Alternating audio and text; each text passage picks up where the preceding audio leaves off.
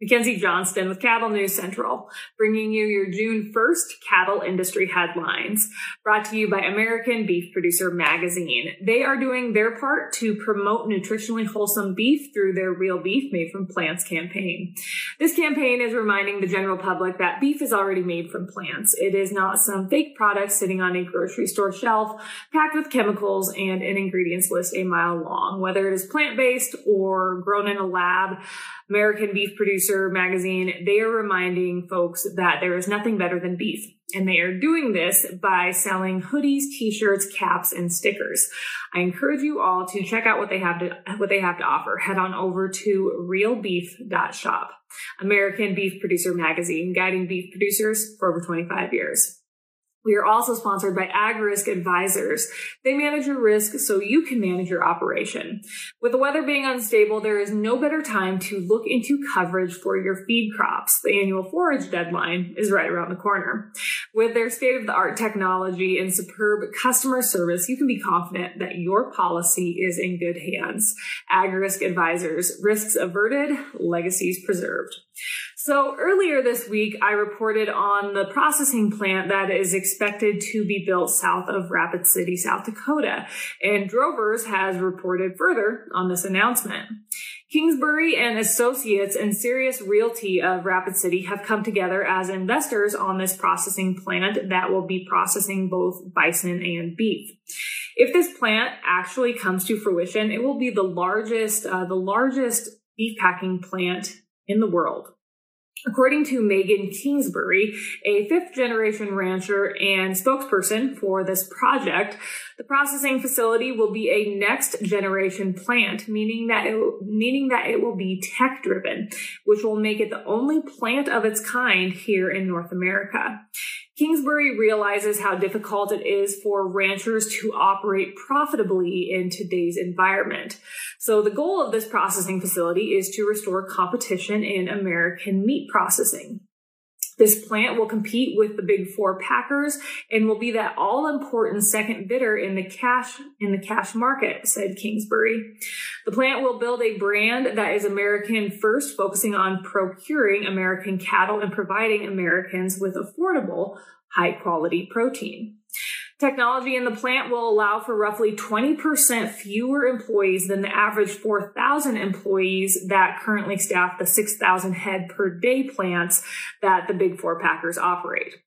The advanced technology will also enable the plant to process cattle easier, safer, and more efficiently, all the while being more environmentally friendly.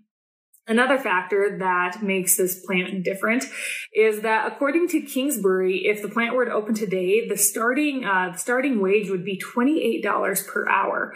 And that is because the majority of the jobs will be tech-driven jobs. So top managers will be industrial engineers, computer engineers, robotic engineers, just a bunch of engineers. The project is currently in a 6-month research and development phase with groundbreaking expected to happen in 2023. And if everything goes as planned, the plant is expected to be built within 3 years. This update is also sponsored by 4T Ag Insurance, your go-to contractor for ag insurance. The folks at 4T Ag are dedicated to providing you with insight, information, and alternative risk solutions. They offer both crop and drought insurance, and they offer LRPs on both fed and feeder cattle. If you'd like more information, head on over to their website, 4tag.net. That is the number 4tag.net. Drovers has reported, on Monday, the European Union agreed to a partial ban on Russian oil. The EU will now cut its Russian oil imports by nearly 90% over the next 6 months. The EU relies on Russia for 25% of its oil needs and 40% of its natural gas. This move is a blow to Russia, as it will cut a huge source of financing for its war machine. But keep in mind, this ban, it's not going to happen overnight. It will happen over 6 months' time. And that is why we didn't see crude oil jump double digits on Tuesday. According to Debnil Choudhury, Vice President and head of America's refining for S&P Global Commodity Insights, even with the news of the EU's partial ban, he still expects diesel prices to drop a bit in the coming weeks. Great news to hear.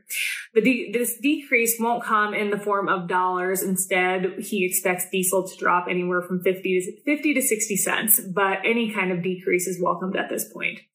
Along with diesel prices dropping, gas prices are also expected to decrease due to demand lessening. People just aren't driving like they were when fuel was actually affordable. So we're actually seeing there's supply out there to be had. So we're seeing fuel prices come down somewhat. That is all I have for you guys this morning. Pretty short and sweet. I hope everyone's week is rolling right along. I hope you are enjoying this gorgeous spring weather.